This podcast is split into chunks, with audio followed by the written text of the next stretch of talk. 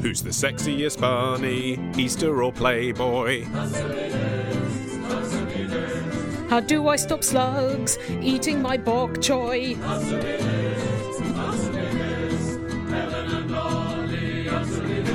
When we last spoke to you in Answer Me This, episode 349, a month ago, Days I'll remember all my life.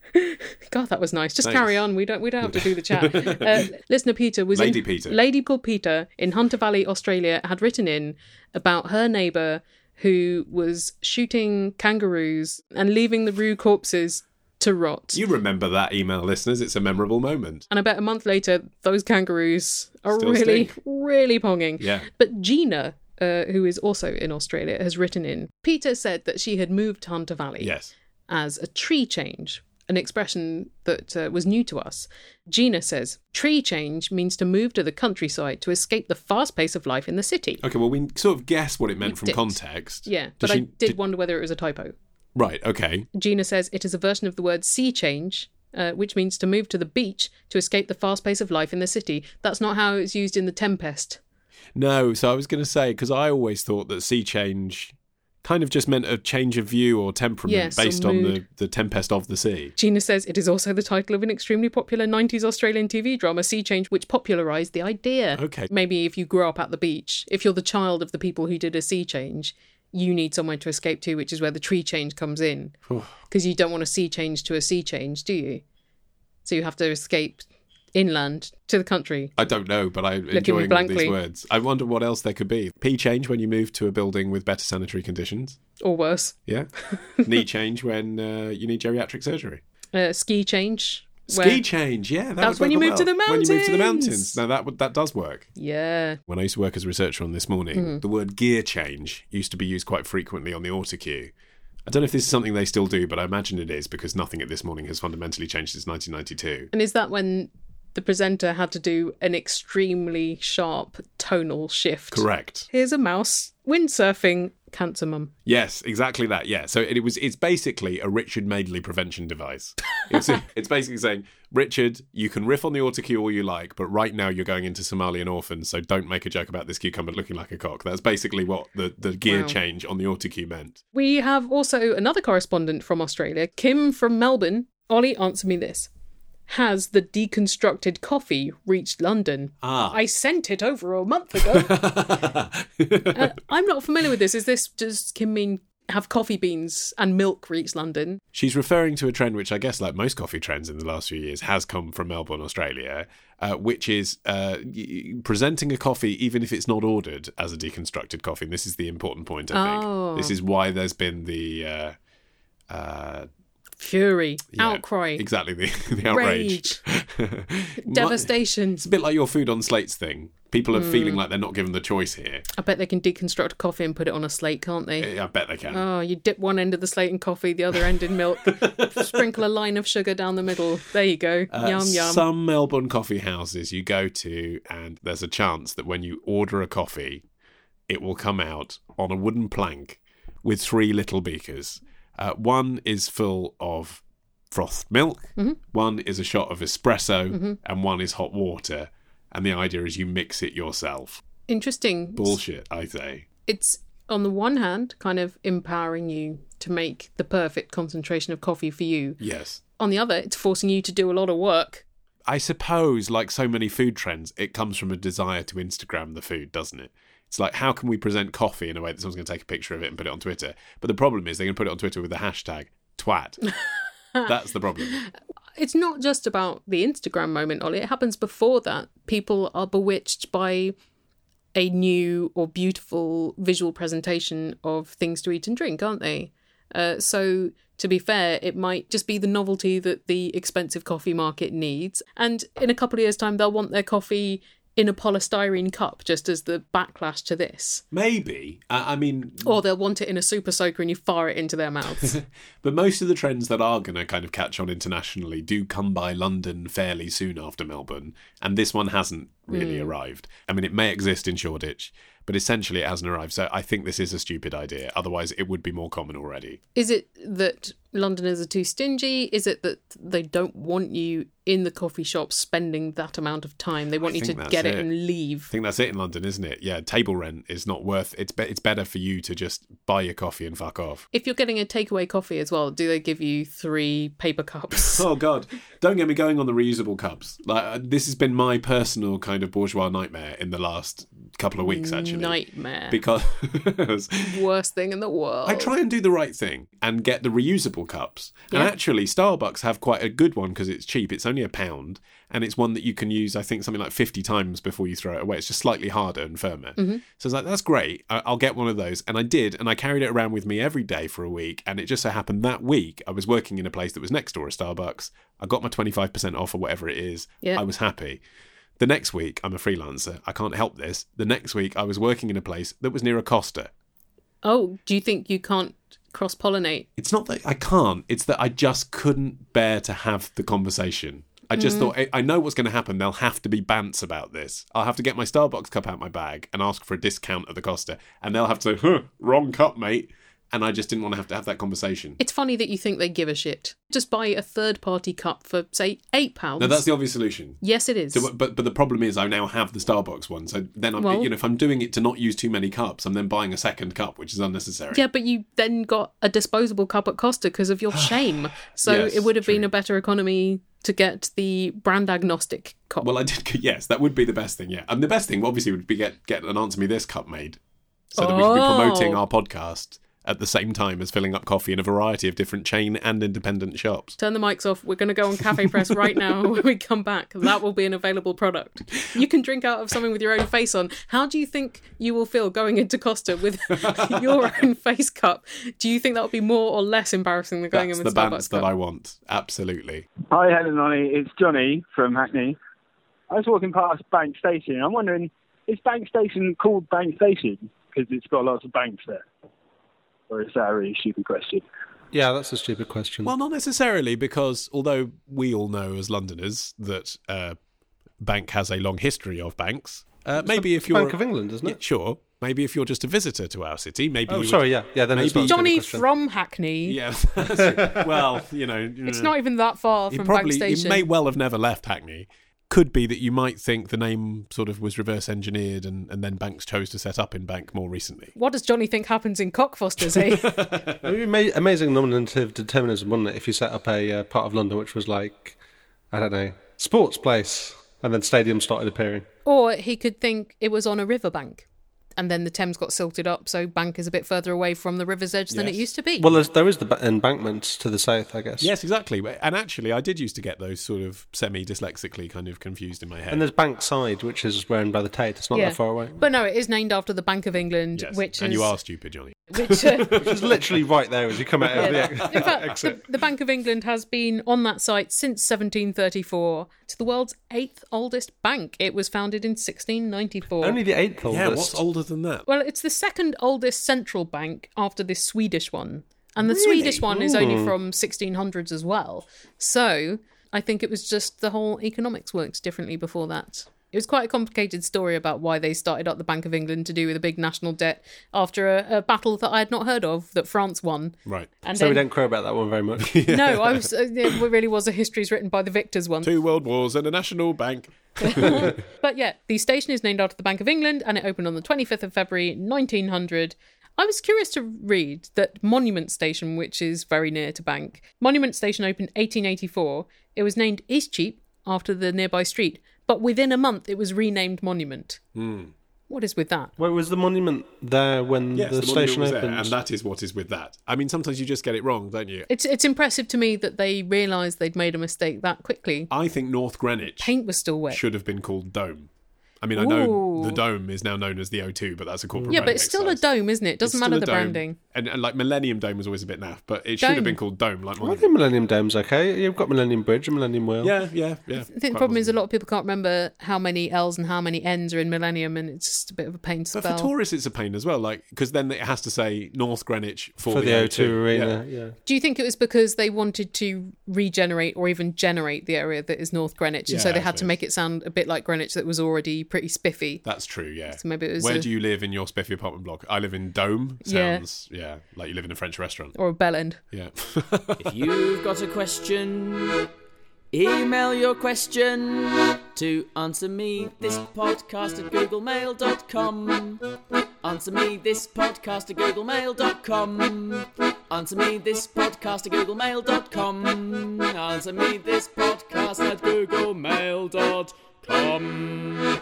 Here's a question from Emma from Washington, D.C., who says A few years back, as a Christmas present for my husband, I had a portrait of us and our cat done by an artist on Etsy. It's sort of kitschy, continues Emma, so acknowledging that. Yeah, okay. uh, and cartoony, but pleasant. Not like what you get at a theme park. That's quite a low bar, I Ooh. think, for portraiture. Oh, like a caricature. yeah, Right. Okay. it's not as bad as a It's caricature. not as bad as a caricature. I like the fact, Martin, that your parents have a caricature of your dad in their kitchen. They've got two. Why does he keep what? Who needs more than one caricature of themselves done in their lifetime? Well, I mean, th- that, that question really means who goes on more than one summer holiday, and plenty. You know, it's something to do, isn't it? A lot of British holiday resorts, that is all there is to do. right, I've been on holiday and I've not had a single caricature done, and I Oh, feel we should fine get about one. We it. should get one done. No thanks, I'm fine. Actually, I, I mean, now you have some quite characterful spectacles, you could do a good caricature of you. Yeah, but I probably wouldn't be wearing them on holiday because they're mainly for computer work. Well, often I find, I- often like this is a Away Oh, we regular go. occurrence, I'm digging back into personal experience here from when I was seven and went on holiday every year to a place in Sardinia where there was a resident Mm. Okay. caricaturist. So often in 1988 in Sardinia. Exactly. I found. Can anyone ratify this? that when a person was presented to a caricaturist that didn't have any particularly prominent features, they'd often just use the ones that were like their trademark stock features. well, like making a big nose or a big chin or Yeah. something like that. I was quite an ugly 14 year old, but, oh, say it isn't so. but, but can you believe? But at eight, I was, I would say, generic looking. And I've still got the caricature, and, and basically, he put freckles all over my face. And I've never had, nor do I have now, freckles. Hmm. Oh. So it must have just been like, oh, it's an eight year old, let's give him freckles, because there's nothing to accentuate on eight year old. Or perhaps if you do the big nose, it's it's like you can't do that to an eight year old. I don't know Hmm. what the rules are there. Well, Martin's dad is a caricaturist dream because he has several trademarks beard, Beard, yeah. hat. I think glasses as well sometimes. Yeah, he wears glasses. So once you've got the beard and the hat, there's not that much face left to artificially enlarge Mm. in a caricaturist way. You just make his whole head big and his body small, Well, and and also, you're done. they've drawn Father Christmas before, so it's just that. isn't it? yeah. Anyway, Emma continues. Since having this portrait done, we've had a baby who is now one year old. Congrats. We think we may have more children eventually, but these things you can't really know 100% how they will turn out. I'd love to have the same artist represent all members of our eventual family, so Helen answers me this Should we have a portrait of the one year old done now, or should we wait and do all our children when we think we are done having kids? Is she worried that if she leaves it, then the artist will have retired from portraiture in 10 years or whenever their not yet existent kids are out? No, I think it, this is pure economics, this. I Right. think she just doesn't want to spend money now that she might then have to spend again later. Right. So she's thinking do an all children one at the end of their popping out kids phase so that she doesn't have to get individual ones per child and then end up having to get five done. I, yes, although to me, Expensive. this is about whether or not you want to immortalize a one year old anyway. Well, I quite agree, Ollie, because when you think about it, how many paintings are there of one-year-old babies that aren't creepy as fuck, or or in pictures of say newborn Jesus, he looks like a four-year-old. He does not look like a newborn baby at all. I'm not saying he should have gunk all over his face and a misshapen skull. Just saying he looks like a toddler standing up on Mary's knee with uh, quite well-developed facial structure and golden curls and all of that. Now, without having a sort of massive detour into art history, Yeah. why is that? Is that because portraiture at that time that had a religious element was about deference to Jesus and making him look sort of better than a baby? Maybe. Or was it, I wonder, that the models that they had to work on, you know, if, if you were posing for days for Michelangelo, was a four year old, not a baby for obvious reasons? Or I wonder, just thinking back to when we did a question about whether there were any paintings of pregnant Mary, whether they thought that painting a baby was a bit obscene in some way, or whether they wanted him to look a bit more like he would be capable of miraculous speech. I don't know. It's true you don't see many portraits of one-year-olds. I remember my brothers once asked me when they had little babies if I would paint them as a present for my mum, and I said no. Now, I haven't seen all of your artistic work, but that which I have is done in quite a sort of faux naive style. Is that how you would do that for them? Well, I didn't want to because what I find interesting is uh, painting faces that are a bit lived in. And also, I find it a lot easier if there's bone structure, which with a baby, they have chubby, adorable faces. Just take a shitload of photos of a baby, right? That's the other thing I was going to say. I mean, it, being someone who's in possession of a baby, I mean, he's 15 months old now, but still just about baby. And adorable. So I can understand that you thanks. want to look at a picture of him, but my phone is full of pictures of my son. Yeah. So I sort of don't need. I mean, I know. uh, Don't get me wrong. I know that uh, you know visual art that you hang on the mantelpiece is different to a photo, even if you put it in a frame. But if I was going to immortalize a period of his life, I'd probably rather it was one that I hadn't extensively and exhaustively documented anyway. Yes. I think also, even if you wait a few years so the kid is five and doesn't look like they will as an adult, obviously, but still the portrait artist will be able to capture something of their personality. Yes. Whereas a one year old baby, that is harder to discern. Obviously, they do exhibit personality, but it's more tricky for them to show a little glint in their eye, say, or a mischievous facial expression. Although the only sort of official. Uh, professionally taken photograph of me that hangs in all of my family, you know, extended family's homes is my sort of official bar mitzvah photo. which my dad was apoplectic about because he was paying for it. He was quite insistent that for my official bar mitzvah photo, i.e., the one that would be given to all my close relatives when they came, um, that I wasn't wearing my religious gear. But at the time, because I've been brainwashed for two years in, into this is the ceremony whereby you become a man in the eyes of God, I was taking it quite seriously, and I thought it was the responsible thing to do to to pose as if I was Orthodox. So the the photo that hangs in all of my family's homes of me is me looking very awkward, age twelve anyway, but like wearing a couple, reading the Bible. Uh, it's not necessarily the most accurate depiction of my character. So you'd look at that picture and assume that they became a devout child. I didn't. Right. So what you're saying is, ideally, if you are having any sort of picture of your child for posterity, make it not too specific in Hmm. any way. Give it a kind of timeless quality. But then this artist clearly has a strong style of their own, so maybe it's kind of irrelevant anyway. Maybe, yeah. What your baby looks like. I think in any case, I think what we're saying is wait. I think so. Uh, the danger of waiting is that if your child is sitting for the portrait artist, then a five year old won't sit still. But then if you're sending off for it on Etsy, they probably Yes, photo, do it from isn't photos anyway. Yeah, exactly. Also, I mean, you don't want to wait so long that the hormones kick in and the child hates you. Yeah. That's not the period you want immortalized. Yeah. When my dad sculpted my brothers, they were both, uh, I can't remember, five or eight years old. Yeah. Does it look like them now? Little bit. Yeah. I mean, the hairlines are more generous than uh, reality. Was that was it- was it a good choice though to go for that age? Do you think? Well, I think if he'd done it when they were adults, then they would have been able to talk back and critique the sculpture as it was happening. I think you've said this on the show before, but if it, if you did, it was years ago, so it's worth asking again. Mm. No, Oh, he didn't want to sculpt me. That's what I was just about. Really? Never even asked. Maybe he looked at my NHS glasses and thought, there is not a substance that I can sculpt with that can express these. Would you sit for him now if he asked to sculpt you? I mean, I realise that he's doddery now, and it would take him a while. Uh, Yeah, that's the thing. I can't afford the 18 months. um, no, Right. I think I wouldn't, but that's because I don't want a portrait of me to exist. And also, I feel like he'd be looking at me in a very critical way, which that was a whole thing in my childhood that I don't want to return Right. to. Sure. Yeah. Yeah. Mm. Have you ever done a self-portrait? I mean, I guess your comment there isn't a portrait of Uh, me that exists suggests you haven't. Yeah, at school we had to do self portraits made out of strips of newspaper, which I think was an exercise to teach us about using something pre existing like newsprint in different ways to express light and shade on your own face. Well was- it done was for pretty deducing good. any kind of lesson from art lessons at school. I still don't know what any of those were about. It was a quite good portrait of someone else. Would you, as a couple, like to have a portrait of yourself done? Fuck no! No, but perhaps, perhaps, Fuck no! but perhaps from a, a sort of Etsy style, Nope. I- crafty. we don't even have pictures of ourselves around. There aren't even that many pictures of us That's together, true. are You there? don't really- do what? Do either of you have as wallpaper on your phone photos of yourself? Uh, wallpaper on my phone is a picture of Zion National Park in Utah. Wallpaper on my iPad is a manatee. Martin, Um, my iPhone is a, a birthday card with s- swan smoking. Right. And my iPad is a glacier in Iceland. Okay, right. So you hate looking at each other. Okay, fine. Good. Well, We can sit, look at each other each, all the fucking time. We don't need to be reminded through uh, every electronic uh, item. Well, Yes. you don't need to look at us, thankfully, but you can listen to That us. is for the best. We chose this medium wisely. you can listen to us to your heart's content, especially if your heart is as big as your wallet, uh, by buying our archive material. yes, you can get Answer Me This episodes 1 to 200, along with our albums and Apps. apps and our old best of episodes, I think, Yes, if you they're want there just too. a little taster. Yeah. That's all at answermethisstore.com. Yes. And for today's intermission, Here is a little nugget from Answer Me This episode 153.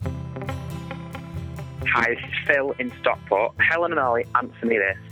In the 1989 Roald Dahl film The Witches, in the scene where the Grand High Witch, played by the lovely Angelica Houston, is addressing this crowd of baying biddies, are some of the witches in the crowd actually men? Because some of them look very, very dubious indeed. well, before we answer that, can I just pick you up, Phil? You can't call it a Roald Dahl film. Like, the tradition is to name a film after the director.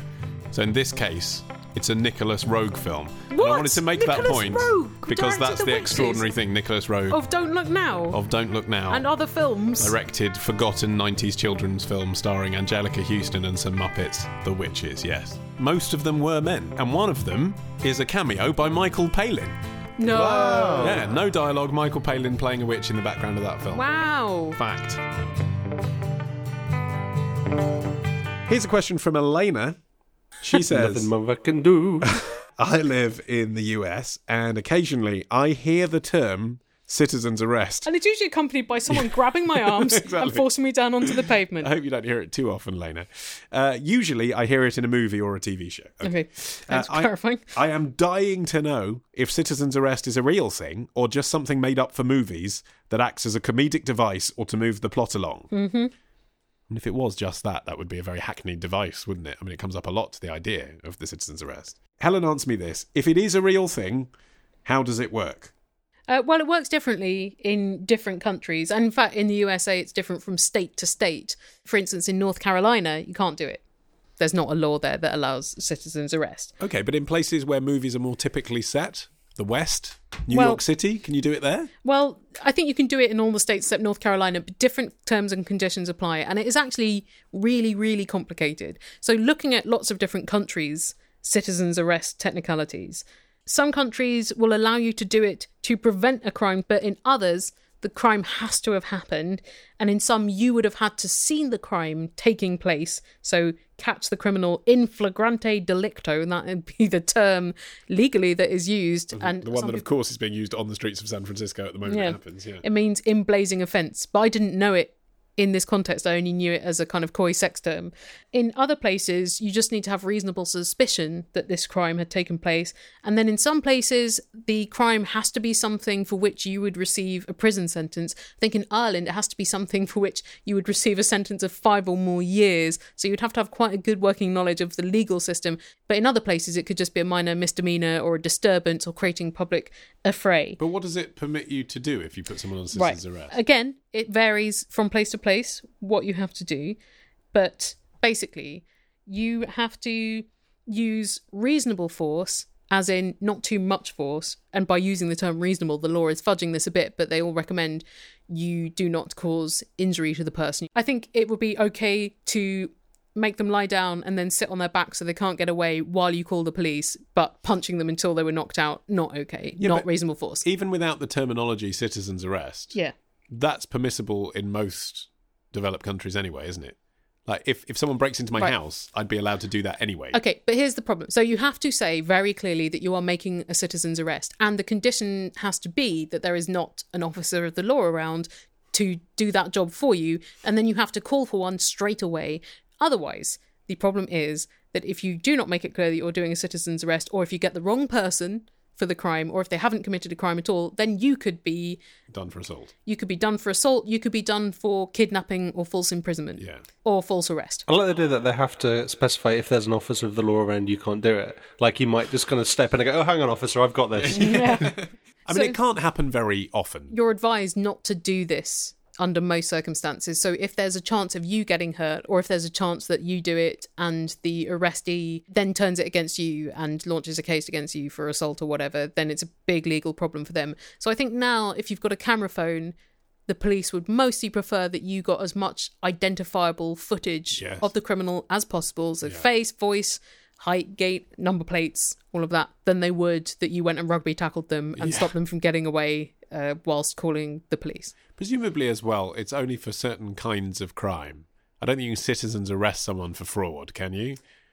or uh, if you think about the amount of people who have protested and say, you know, maybe they don't always mean it, but say Tony Blair should be arrested for war crimes. Yeah. I mean, if you went up to Tony Blair and jumped on him, I don't think the police would Yeah. take a particularly kind view of that. Yeah, but if you caught Tony Blair stealing a precious vase from John Lewis, that would be when a citizen's arrest was appropriate. But yeah, this is what the in flagrante delicto means. So if someone has done years of insurance fraud, say, not really appropriate. The police must find this fucking hilarious, though, mustn't Yeah. they? If someone phones them up and, gets, and says, "I've just made a citizen's arrest," It's like the person who tries to take the giant check to NatWest to cash in, isn't it?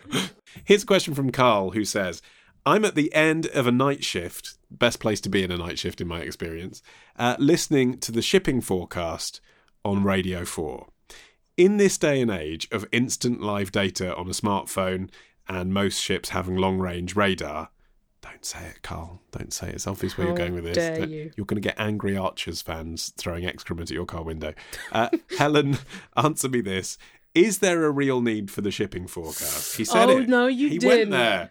Uh, are there really any sailors who tune in at 5.15 to get their weather fix? It's on four times a day, Carl. Or is it just a tradition which the BBC can't drop? I do like the shipping forecast. It's almost like a poem, but is it needed anymore? Well, I mean, the poem is part of the need because the BBC acknowledge that far more people who don't need the shipping forecast listen to the shipping forecast. It's on just before Radio 4 switches over to the World Service at 1 a.m. So for a lot of people, they can't get to sleep without hearing rain, moderate or good, Dogger Bank, millibars, you know, that kind of stuff. In 1995, uh, the BBC shifted the late night broadcast by 12 minutes and there were debates in parliament there was newspaper fury there were petitions the bbc backed down can you imagine what furore would happen if they got rid of it and also it's such a british thing i think because we're a smallish island therefore surrounded by water and with a very significant maritime history Hmm. and everyone is near enough to the coast to be able to identify with it i read something saying that in britain you're never more than 75 miles away from a piece of coast Yeah, you're never more than 75 miles away from a Dimbleby making a documentary about the coast at any given time. and and it's been on the BBC since 1925. I doubt it's the most expensive few minutes that they have. I don't think they pay very much for it because it's made by it's not the Met Office, is it? It's I don't want to get into the tedious detail, No, but it's sorry. made by the Department of you know waves and fish and Ships and, shit. Uh, ships and shit. and so the BBC just rebroadcast it. It exists anyway, whether Radio Four broadcast it or not. Well, it, it certainly used to. Um, initially, it was the post office making it from about 1911, and it was called the weather shipping. And eventually, the BBC took it over in, in 1925. But the reason why they still have it, as well as the cult devotion to it and the fact that it's like this incomprehensible beat poem, is that even though the ships might have internet and uh, radar and whatnot, it is what they check their data against. It's also quite plausible that you go through areas where your internet doesn't work or And a your radar radio doesn't would. work. You know, or, or you're on a small boat, and uh, and if you're using your eyes and hands to drive the boat or whatever verb you do to a boat, I'm I'm sorry, I don't know, that's probably incorrect. Then you might not be able to get on your phone and check. And I've been to a lot of coastal towns where you'd be extremely fucking lucky to be able to get any internet working. Especially off coast in the rain, Yeah. with a touchscreen.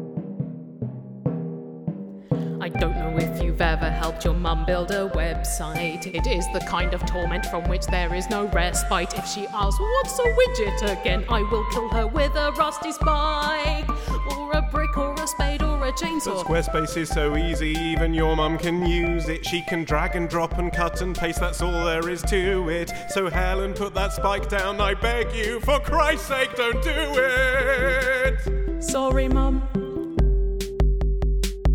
Thank you to Squarespace for their sponsorship, their patronage of this episode of Answer Me This. And if you're out there and you've Hmm. got an idea that you've been gestating for a while and you think, one day, one day, I'm going to make this idea into a website. You can turn your idea into a website very easily with Squarespace. Because, So easily. Because they have all these simple tools and uh, smashingly designed templates. So easy. And, you, could, you uh, could do it if you've just been recently hit on the head with a frying pan. You'd still be able to find your way around Squarespace.com. Like Spider Man.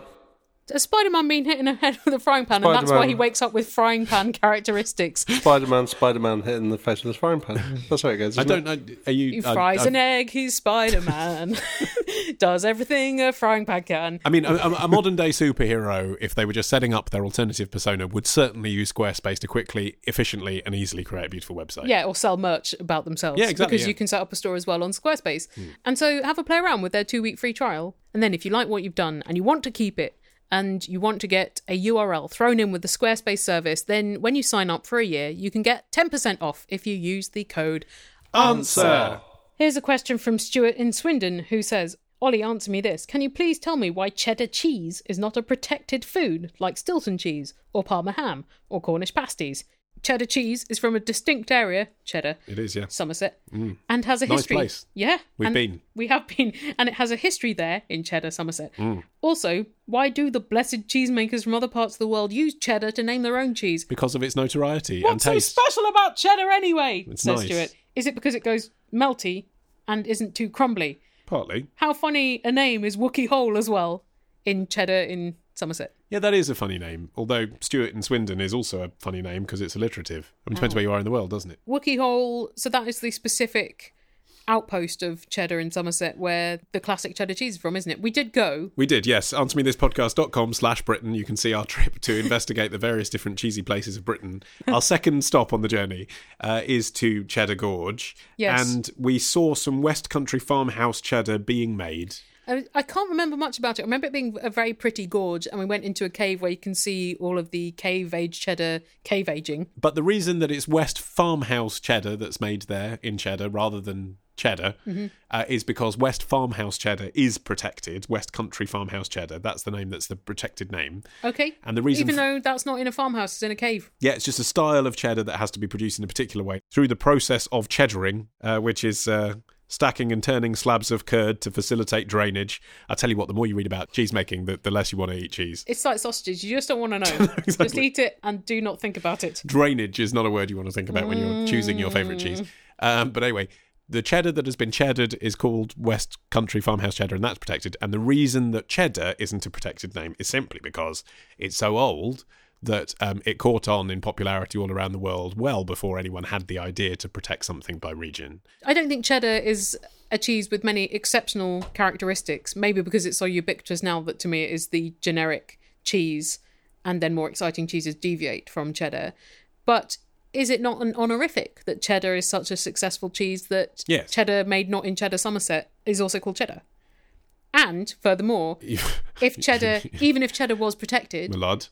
could you not write on your block of cheese not made in cheddar somerset cheddar in big letters tiny asterisk style cheese Actually, no. If it's protected, you can't. You Oh. can't call feta style cheese feta style cheese, for example. You have to call it uh, Really? crumbly goat's cheese or whatever, or salad Huh. cheese. So, yeah, that is the benefit of being protected. But uh, Hmm. yeah, like I say, many centuries after cheddar caught on. well there goes my plan of making fake feta Here's another cheesy question from David in Camden, who's aged 51 and 11.4 months. oh maybe since he sent us this question he's turned 52 Yeah, he probably has, actually. It was a while ago. happy birthday to you have some cheese for you. Uh, he says, Helen, answer me this. Why do we have a cheese board on a dessert menu? I suppose he means why is it dessert rather than a starter, as it sometimes is in other European countries, or even a main okay course? well that's quite easy to answer because Good. uh, Haven't got cheese all day. because cheese i have talk about cheese all Hmm. day because cheese is such a strong flavor that it would kill your palate for the rest of the meal ah, And also, eating cheese at the very end of the meal is thought to be better for your teeth. A lot of food that you would have just eaten is acidic, but the cheese is alkaline, and so it's thought that it slightly neutralizes the destruction of your teeth. But some people eat cheese uh, before they eat dessert. Don't The they? French, yes. that's weird. Although, actually, well, they would say the British habit of having dessert then cheese is weird. yeah, I, Although I think there used to also be the savoury course, so maybe the cheese course is somewhat harkening back to that. But the French got the order of their courses from Russia because for a while Russian customs were very, very fashionable in France. And in Russia, it was thought that the sweet food would kill your palate, so you had to have the cheese first so you'd appreciate it more. uh huh. So I think the cheese would kill your palate. The Russians thought the dessert would kill your palate. It hasn't caught on everywhere. I mean, in Spain, you get cheese tapas, don't you? So that's sort of like a starter, sort of like a main course. I think probably you get a whole course in places like France and Britain because we have hundreds of cheeses and it's a celebration of them. And you might have runny cheeses and blue cheeses and Yeah. hard cheeses. But there are other countries which might not have a good uh, cheese making climate. So hungry for cheese now. Yeah, We've me only been talking too. about it Let's for go like out six now and minutes. have a, I want let's to have go. a whole meal of cheese. The Frenchman Briat Savarin said, "A meal without cheese is a beautiful woman with an eye missing." Or like Daryl Hannah in uh, Kill Bill. Or Gabrielle. I don't think she had an eye missing. I think she just had an eye problem. Well, she was like a beautiful woman. She was. with A, she's a. eye Be- missing. she is a beautiful woman with one eye concealed. This analogy is suggesting that women with an eye missing can't be beautiful, which they Why can. do, why do people who like cheese have to be so ableist? That's a very good point, Martin. Why Yeah. do French people make everything about sex? or cheese? Well, yeah, that's what British people make everything about cheese. Here's a question from Helen from Hertfordshire, who says, "I recently entered a competition to win a year's supply of Weetabix." Who wouldn't? Me, Someone who's wheat intolerant. Sadly, she says, I was unsuccessful, Curse you, God. but it did lead to a discussion at work about how a company would actually send you a year's supply of something. Okay. Ollie answered me this Would they send you vouchers for their products so you could buy them at your leisure, or would they post you a box monthly, or in the Weetabix example, possibly two Weetabix daily? Just through your letterbox. Yeah. oh, the Weetabix man's come again. Um, well, I- I, I mean, the generic advice when it comes to this year's supply of type competition is look at the small print and it will tell you exactly how that will be delivered to you. yes, because if you ate 20 Weetabix a day, they probably wouldn't cater to your Weetabix appetite. Yeah, that's right. So that there is no legal definition of a year's supply. So it is actually, you know, part of the law of offering a, a prize like this that uh, the year's supply has to be accompanied by a disclaimer at the point that you enter the competition, saying what that is and how you'd get it.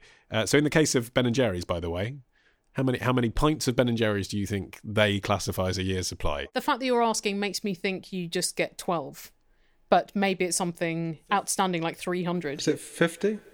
Martin's right. It's fifty-two, one a week. Okay. Oh, okay. Well, that, that is that's probably. quite healthy, actually. It's That's- quite responsible that they're For, a- not. for a Ben and Jerry's fan, that's a sensible amount, isn't it? But do you get them all at once? Because who has a freezer, a domestic freezer, that can cope with 52 ice creams at Correct. the beginning of your year? So in the case of Ben and Jerry's, no, you get the voucher, as Helen suggests. Because also they introduce new flavours a lot, and you don't want to commit at the start of the year just in case they come up with something. So, with the Weetabix competition, I found this competition Oh. that you entered, Helen, online, even though it's closed, and I saw the terms and conditions. They were going to send you, had you one, 52 boxes of Weetabix. So, Okay. again, using the Ben and Jerry's matrix there. Oh, okay. You know, you like your Weetabix, Mm-hmm. that's a packet a week, let's not go crazy. And I think they would send them all at once.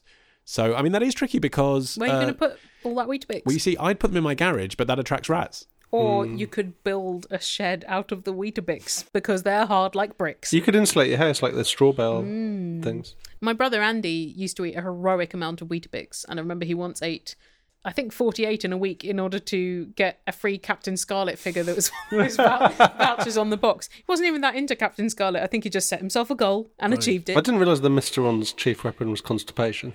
I also didn't realise that you actually literally had to eat what was in the box to be able to tear out the voucher and take it to the supermarket. he didn't want to win that Captain Scarlet on false premises. I guess. If you got a question, answer me this podcast at googlemail.com. But you haven't got a scoop, answer me this podcast at googlemail.com. Or if you really have to phone, 0208 double seven. If you're up with the time, answer me this podcast at googlemail.com.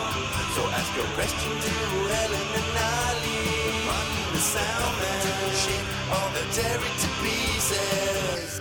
Answer me this podcast at googlemail.com. Here's a question from Susie in Melbourne, Australia, who says My friend asked me to mind her axolotl for a few months while she went back home to visit family. You know, last month it was roo shooting. This month it's axolotls. This is like some of our strange- Australia has thrilling wildlife. Okay, weird Australian animal of the month. Okay, After about six months, it became apparent my friend was not returning to Australia. In this time, I was becoming quite tired of the axolotl. In order to feed them, you need to drop the food directly onto their heads, as they're blind. Well, that sounds fun. If anything, that's less boring than feeding other animals. Being quite uncoordinated, I kept missing his head and getting frustrated. Then the water would be putrid because of all the food floating around in it, and changing it was quite disgusting and time consuming. Plus, axolotls are slimy and gross, kind of like a prehistoric penis I fish. suppose that's why I was never given one as a child. Because you weren't allowed slimy and gross pets, only fluffy and cute pets. Uh, I guess. Susie says, I was hoping the axolotl would die soon so we could use the tank for more pretty and less demanding fish, but alas, he kept living. I got my friend's permission to give him away to someone more enamoured of axolotls, but decided to try selling him online. Within a few hours, he was taken. Yeah. Someone swiped right on the axolotl. Absolutely, yeah. Ollie, answer me this. Am I morally obliged to offer my friend the money, or should I keep it as an axolotl babysitting fee? Okay. Um, well, I I think you need to ask her, not us, obviously. I well, mean, I if don't- you ask someone, "Am I morally obliged to give you money?" they'll automatically think, "Well, there's a moral issue here." No, well, yeah, but you don't put it like that. You say, since I've been looking after the axolotl for the last six months, I presume it's okay if I keep the money having sold it online, but no worries if you'd like me to transfer you some of it. Right? I was thinking it's okay not to tell her that you sold rather than gave away the axolotl, since she's Oh, I evidently ascribed no financial value to it because she said you could give it away, and But then you've why been- not tell her and then do the noble thing and have told her? Well, I don't think it's that noble just to tell her because. Susie has been stuck axolotl minding for months, maybe paying for the axolotl's upkeep. I think it depends what kind of money we're talking about, doesn't it? And we don't know Okay, that. yes, okay, If I it's was thinking- £500, pounds, it does get to a point where you're like, mm, I should really tell her that this is happening. I, I don't know how much an axolotl's no, worth, that's, this but is our I'm guessing issue. if it's 20 quid, fine, okay. if it's like 100 Australian dollars, I would just keep it. Because also, if your friend's abroad, then the exchange rate is going to take out most of their share of that. But if an axolotl is worth a thousand Australian dollars, then I think you have to go halves. And presumably you have been paying food and vet bills as well. Uh, who knows who's paying for the food that gets dropped onto the axolotl's head? And you've been doing tank cleaning because it's putrid and gross. You've been doing all this upkeep for no emotional reward because it's an axolotl. Also, you've done the listing of the creature online. Your friend Yeah. has access to the internet, presumably, wherever she is. She could have sold him before she went away. Yeah, exactly. Or she could have supervised the selling of him while Yep. she was away. She's chosen not to do that. I think you're on relatively safe ground, but I just I guess where we disagree is I would just tell her but present it as a fait accompli almost, and you'd, you'd say don't tell her at all. Martin's just found an axolotl for sale online. How much is it, Martin? Uh, Seven pound fifty. Right, okay, yeah, don't tell her.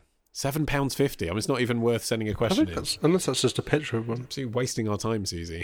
Oh no, that's a it's a journal. That's a journal. Sorry, that's Right, not what real, costs that's left. more? A journal with a picture of an axolotl on the cover or an axolotl? There's one for like twenty dollars here, right. so it's not it's not going to be that expensive. Yeah, chill out, Susie. It's fine. Yeah. At least you haven't got kangaroos decomposing on your lawn. Well, we don't know. That's true. yeah, maybe she just didn't mention it. Thirty-five dollars. For an axolotl, Australian Yeah, the dollars. thing. Well, the thing I was looking at before was a, was a model of an axolotl. An actual axolotl uh, in the US is thirty-five American dollars. It's not a significant enough amount of money to worry about. So uh, Right. there we go. Good to know. Great. Well, it hurts for us to part from you, listeners, but we will be back with a fresh Answer Me This on the first Thursday of May.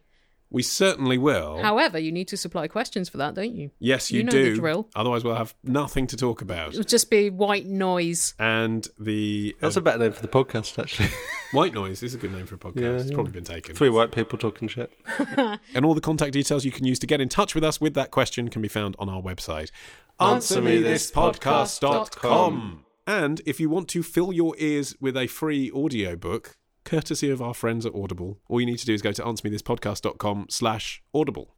And uh, if you want to survey some of our other work, I'm doing a live show on the 14th of April in Los Angeles with. Uh, Yeah, it's going to be Like a, str- that, a yeah. burlesque show, Yeah, yeah, sure, yeah. with Roman Mars of uh, 99% Invisible. We're doing a show together called 99% Allusional because And- we've combined our and- two shows. And go on, tell them. And, Yeah. uh, and then shortly after that, I am This doing. is actually exciting, listeners, so listen to this. it's pretty weird. I'm doing TED. The Clarify mo- that, So otherwise doing- people will be like, does Super Ted Ted. know? I'm, Yeah. I'm doing a talk at, Super TED. at, at the TED co- at the Mother TED. The actual TED conference. So The when people say, "Oh, I'm actual- doing a TED talk," they're usually doing a talk in their local town hall. You're actually doing the TED thing. I'm doing the TED, The Mr. TED. TED, Right, Sir yeah. TED a lot, Big Ted. Captain TED, TEDist of TEDs. and d- so uh, I I get a bit lost with TED. Will that get podcasted or put on YouTube immediately? Or could, could be both. I don't think it's immediate. I think they like to spread them out. Right. so at some point, Helen will be on TED on whatever device you uh, Well- use to engage with TED. Unless I'm absolutely shit, Ah. in which case they probably won't put that video up. Anyway, that's exciting. There's also your normal, well, not normal, what's the right word? Your regular podcast, Yeah. The Allusionist. The Illusionist. uh, and I have a regular podcast as well. It's it's weekly, like my sex life. Like your bowel movement. Uh, which, uh, uh, One modern, of, one, man, of, one of those is a true statement. uh, modern man, M A N N, pun on my name. Uh, it is a weekly magazine show about sex and trends and amazing life stories. Did you think of the show after you thought of the name? Yes. If you subscribe right now, you will hear my interview with a woman whose ex was leading a double life and uh, Britain's top Amy Winehouse impersonator. Mm. What? uh, And also, I think the most Answer Me This style interview that I've done, which is a chat with the man who invented Bailey's, the drink. oh. So if you wonder where did Bailey's come from, Did he just think, oh, I'll put some booze and some cream together, job done, Yes. off to lunch? yes, full story at the Modern Man, modernman.co.uk. Martin? song by song podcast.com. Yeah, you can hear all of our work. But of course, do return to Answer Me This for the retro episode halfway through the month and then for a brand new episode on the first Thursday of next month. Yes, and if you would like to donate to the show for no reason other than you Ollie's have baby needs shoes. big heart Reasons and like deep that. pockets, uh, then all you need to do is go to paypal.me slash answer me this. Hmm. Thanks. Any other business? No, that, that really is literally all our business. If our accountants are listening, we've just documented it all there. So just uh, work work with that as your template for the uh, 16, 17 years. Just come to an end. Thanks, Perry. Yep. Cheers. Shout out to my accountant. okay, great. Uh, right. Bye.